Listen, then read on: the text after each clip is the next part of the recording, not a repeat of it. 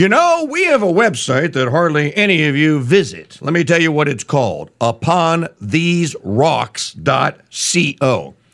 Now, why should you visit it? Well, you will find the New Christendom Business and Trade Directory, and you should go there and you should enter your business or trade in the directory or one that you use. Then you'll also find everything you ever wanted to know about our Congresses, but we're afraid to ask the tapes from 2021 and 2022 and that includes, yes, the upcoming 2023 Congress. That's upontheserocks.co. Crusade Channel News. News you can trust. Because the truth can be trusted. From the Crusade Channel News Desk, here's Janet Huxley. Good morning, Crusaders. Welcome to Friday, February 17th, 2023. I'm Janet Huxley, reporting for the Crusade Channel News Desk, live from the Dothan Ranch and Farm, south of Kansas City, Missouri. This report is brought to you by our friends at Bulldog Kia. For 10 years now, Mike Church Show listeners have been getting the best deals in the USA on a new or used Kia. Drive on over to bulldogkia.com or call them at 855 Bulldog. We'll see ya at Bulldog Kia and tell them the Crusade Channel sent you. Here's what to listen for this hour Google, Twitter, and Meta face tougher EU online content rules. Top Putin war official plunges 160 feet to her death from a high rise building. Pennsylvania Senator John Fetterman checks himself into a hospital for clinical depression. And U.S. Department of Homeland Security Agency issuing an alert to Apple product users.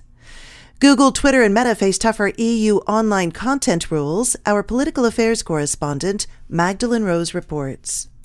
Alphabet Inc.'s Google, Facebook parent Meta platforms, and Twitter face stricter EU online content rules according to monthly user numbers published by the companies on Thursday, which exceed the EU threshold.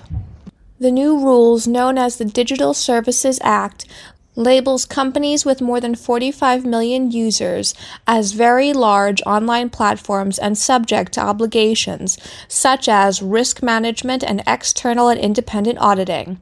They are also required to share data with authorities and researchers and adopt a code of conduct.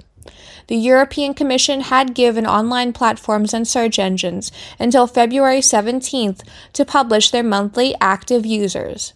Very large online platforms have four months to comply with the rules or risk fines. Twitter said it has 100.9 million average monthly users in the EU based on an estimation of the last 45 days. It's important for tech companies to remember just how free they are to operate in the United States versus the European Union. For the Crusade Channel, I'm political affairs correspondent Magdalene Rose.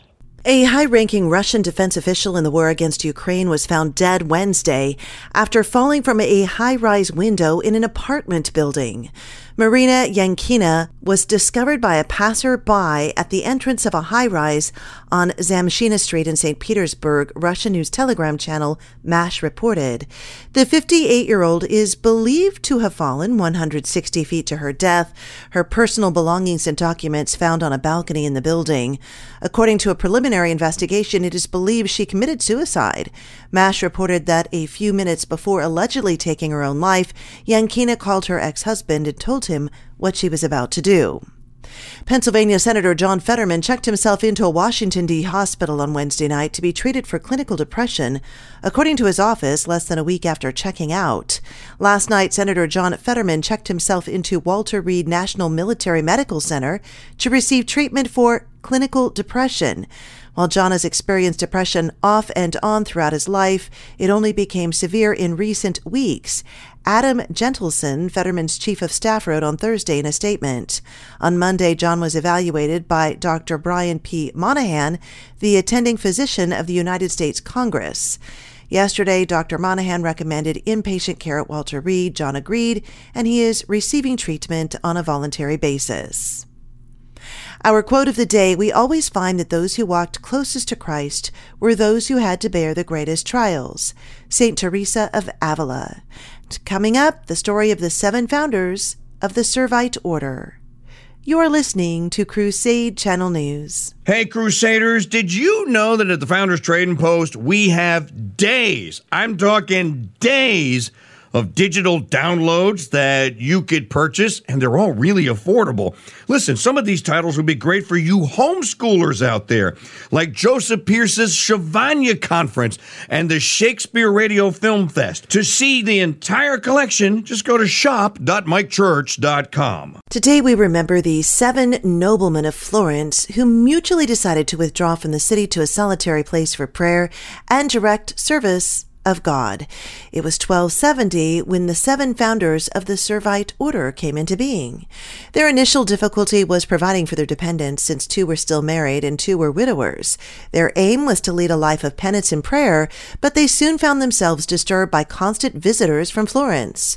They next withdrew to the deserted slopes of Monte Senario, and in 1244, under the direction of St. Peter of Verona, OP, this small group adopted a religious habit similar to the Dominican habit, choosing to live under the rule of Saint Augustine and adopting the name of the servants of Mary.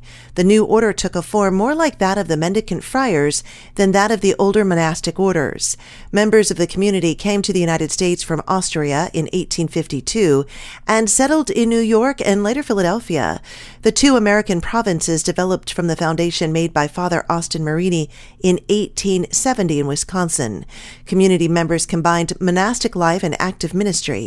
In the monastery, they led a life of prayer, work, and silence, while in the active apostolate, they engaged in parochial work, teaching, preaching, and other ministerial activities.